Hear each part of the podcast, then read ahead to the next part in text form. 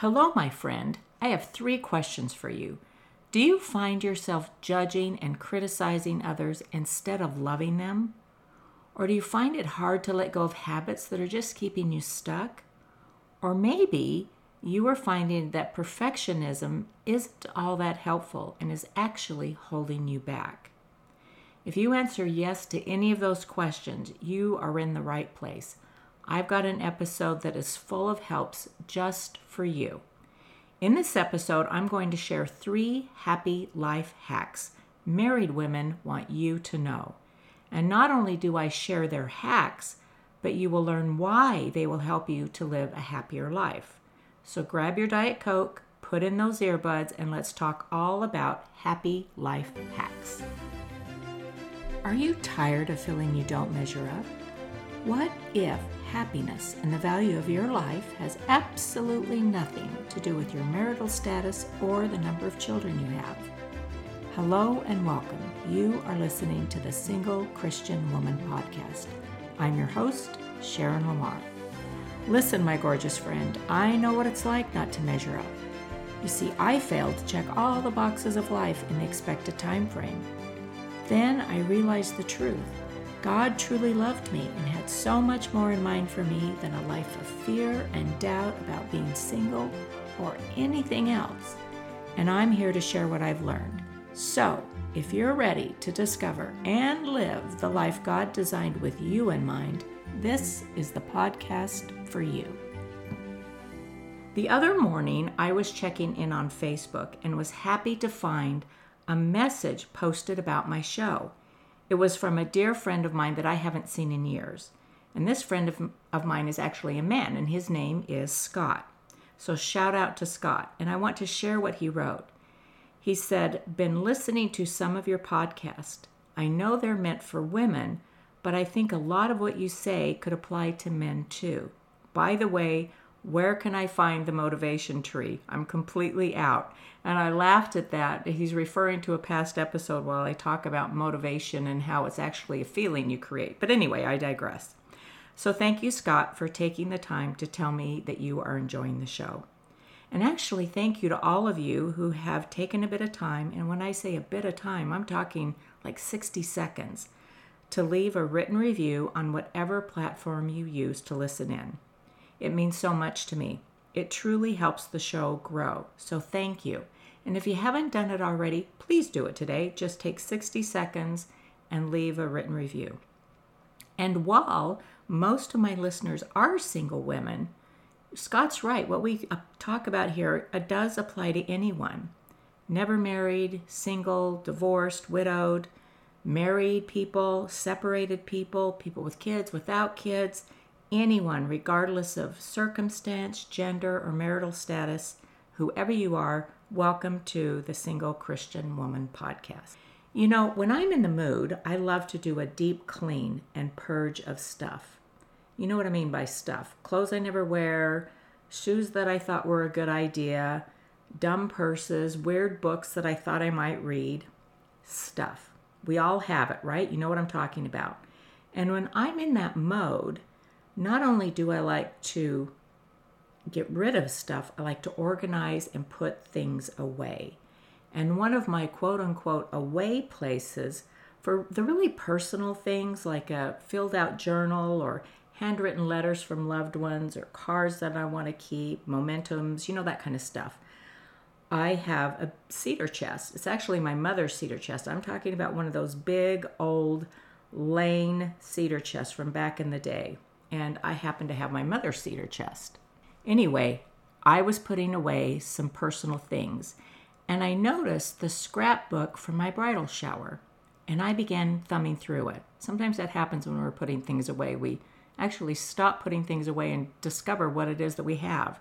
And anyway, that was a fun day, my bridal shower day. Good women coming together to help me settle, celebrate my upcoming wedding. And each of my friends were asked to write down their best marriage advice. Very common thing to do at a bridal shower. And as I thumbed through the pages of my scrapbook, three pieces of advice stood out. And they were really good pieces of advice. And I just think it's kind of funny that sometimes now we use the word hack instead of advice or tip. And I mean, what even is a hack anyway? Whatever it is that you choose to call them advice or tips or hacks, let's dive into three happy life hacks women want you to know, married women want you to know. Now, I do want to qualify this conversation. I'm only sharing with you the hacks that I vetted out as emotionally sound and healthy. Not all advice given that day met the criteria. Some of it was actually rather unhealthy. It encouraged people pleasing, it encouraged me to forget even about what I wanted. And from my knowledge and experience as a life coach, some advice we give and receive is just really downright unhealthy. That would be that would be an interesting episode for another day. Advice that we've received that isn't really that great. Anyway, today we are going to focus on three that are healthy and ha- helpful. All those H's makes me stumble. Anyway, along the way, I'm going to share why each of them is healthy and helpful. So here we go.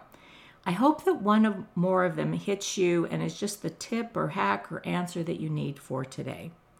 So, hack number one one of my friends wrote, Love him even if he doesn't act the way you want him to.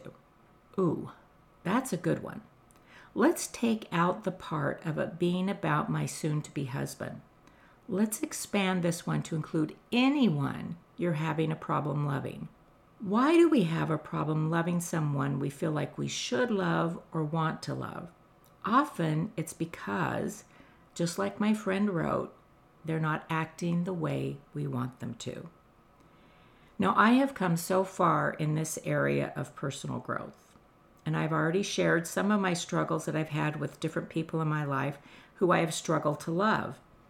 And it's so interesting how we all do this. Perhaps you can relate. One of the people, the problem is that she keeps showing up as herself, and I want her to show up differently. I want her to be different than she is. And the kicker is, as long as I want a different version of her to show up, I will always be disappointed and I will never be able to love the real her because I keep waiting for the version I want to show up and then I will love her. Do you see what that looks like? Can you identify with that? And listen, oh my goodness, if I could figure out a way to control and change all of the people to act the way that we want them to act, I would tell you. I would absolutely share that. But the truth is, you can't. You can't change people. Now, you can influence them but you cannot change them. And waiting to love someone until they become who you want them to become is a long and unnecessary wait. You can love them right now. And love is one of the best feelings. I've said this before. So why delay feeling it? You know, some of the best work that you can do to have a happier life is to allow people to be who they are and love them anyway. If you want to make improvements in your happiness level when this person is around, whoever it is you're having a tough time with, I would suggest the following for you. So, all you're going to need, I'm going to give you an exercise to do, is a pen, paper, and some time. And here's what you're going to do. At the top of the paper, simply write down the name of the person you want to change. Then, next, in detail, detail, write a list of what it is that you want them to do.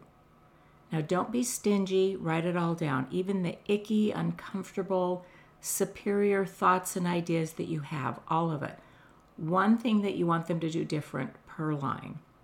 Now, for each item on that list, write down why you want them to behave in this specific way and be specific about it. Why do you want them to do what you want them to do? And then step number four this is the last step. Then think about how you would feel if they did it your way. Write down a feeling. And remember, a feeling is one word. If you're having a tough time naming feelings, a lot of us do, the five basics are mad, bad, glad, sad, and afraid. So, is that making sense what a feeling is?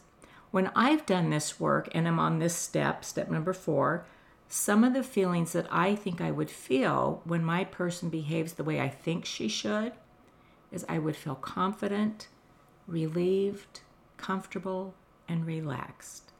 So do those four things. There are other steps to this work, but we can stop there for just today. What I want you to consider and ask yourself, and this is important do you want them to behave the way you want them to, even if they don't want to? Do you want them to be someone they don't want to be? Why or why not?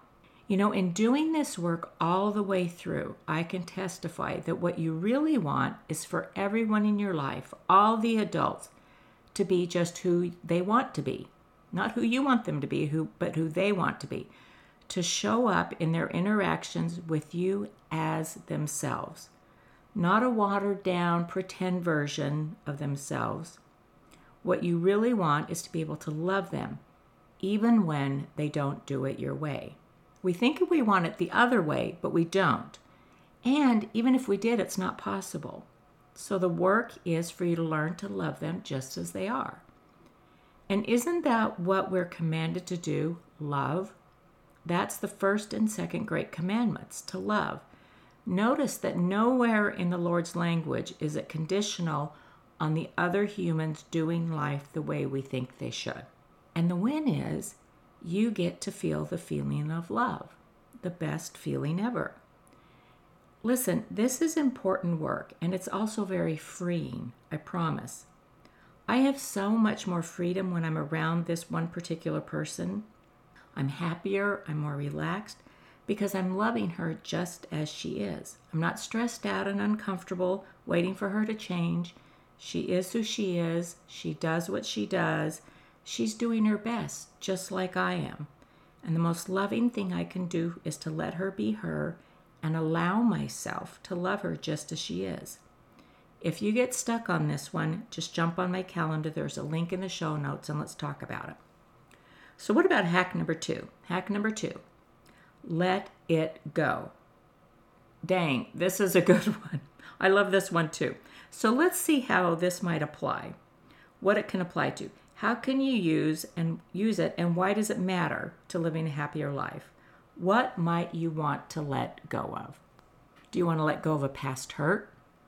Perhaps someone in your life has been hurtful. Could have been a friend, a boyfriend, maybe your husband, a neighbor, boss, child, somebody at church. Someone has hurt you. Is that what you want to let go of? Maybe it's something that you have done Maybe you're struggling to let go of who you think you are. Past mistakes you've made, past behaviors or ways of thinking and actions and words you said that you feel regret for, guilt or shame around. Is that what you want to let go of? Maybe you see that you need to let go of negative self talk that you easily slip into. Are you ready to let go of the quote unquote pity party that you keep holding for yourself? Are you ready to let go of postponing your life until you're thin enough or rich enough or smart enough to go after what you desire? Maybe it's anger that you want to let go of. In my experience, what we want to let go of is usually one of three things. It's either a toxic thought that we keep having, like negative self talk thoughts.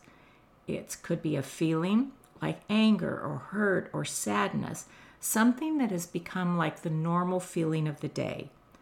Or we want to let go of a habit, something that's holding us back. Maybe it's the habit of sitting in front of the TV eating chocolate, or the habit of criticizing others, or closing yourself off from others.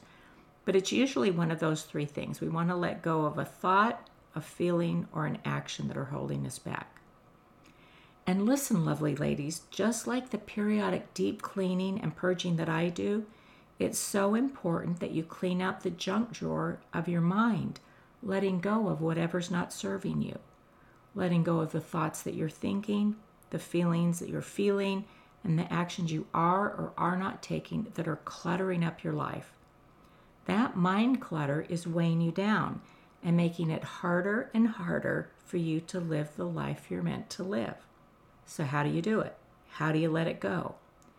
if you take actually the time to write it all down, all that you want to let go of, all that's holding you back, from the thoughts you're thinking to the feelings you're feeling to the actions you're taking, you will see what is left in the junk drawer.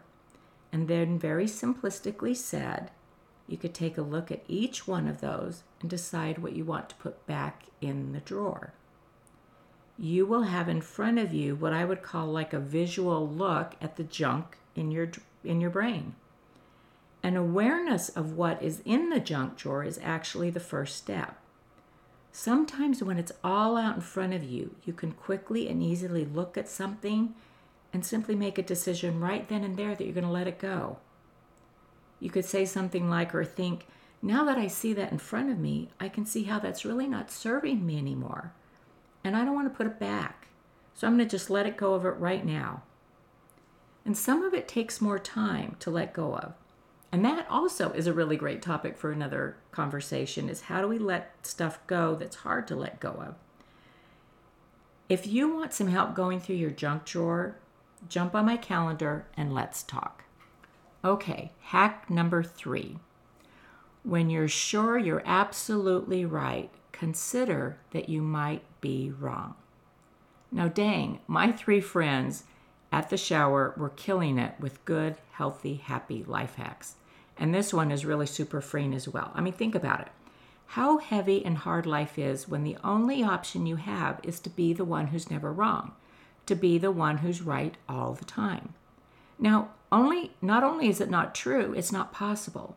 Just like we talked about last week in episode 17, when we're talking about you wondering if you're doing life right, you will want to allow yourself the room to do your best today, learn from it, and then do something different tomorrow based on what you learned.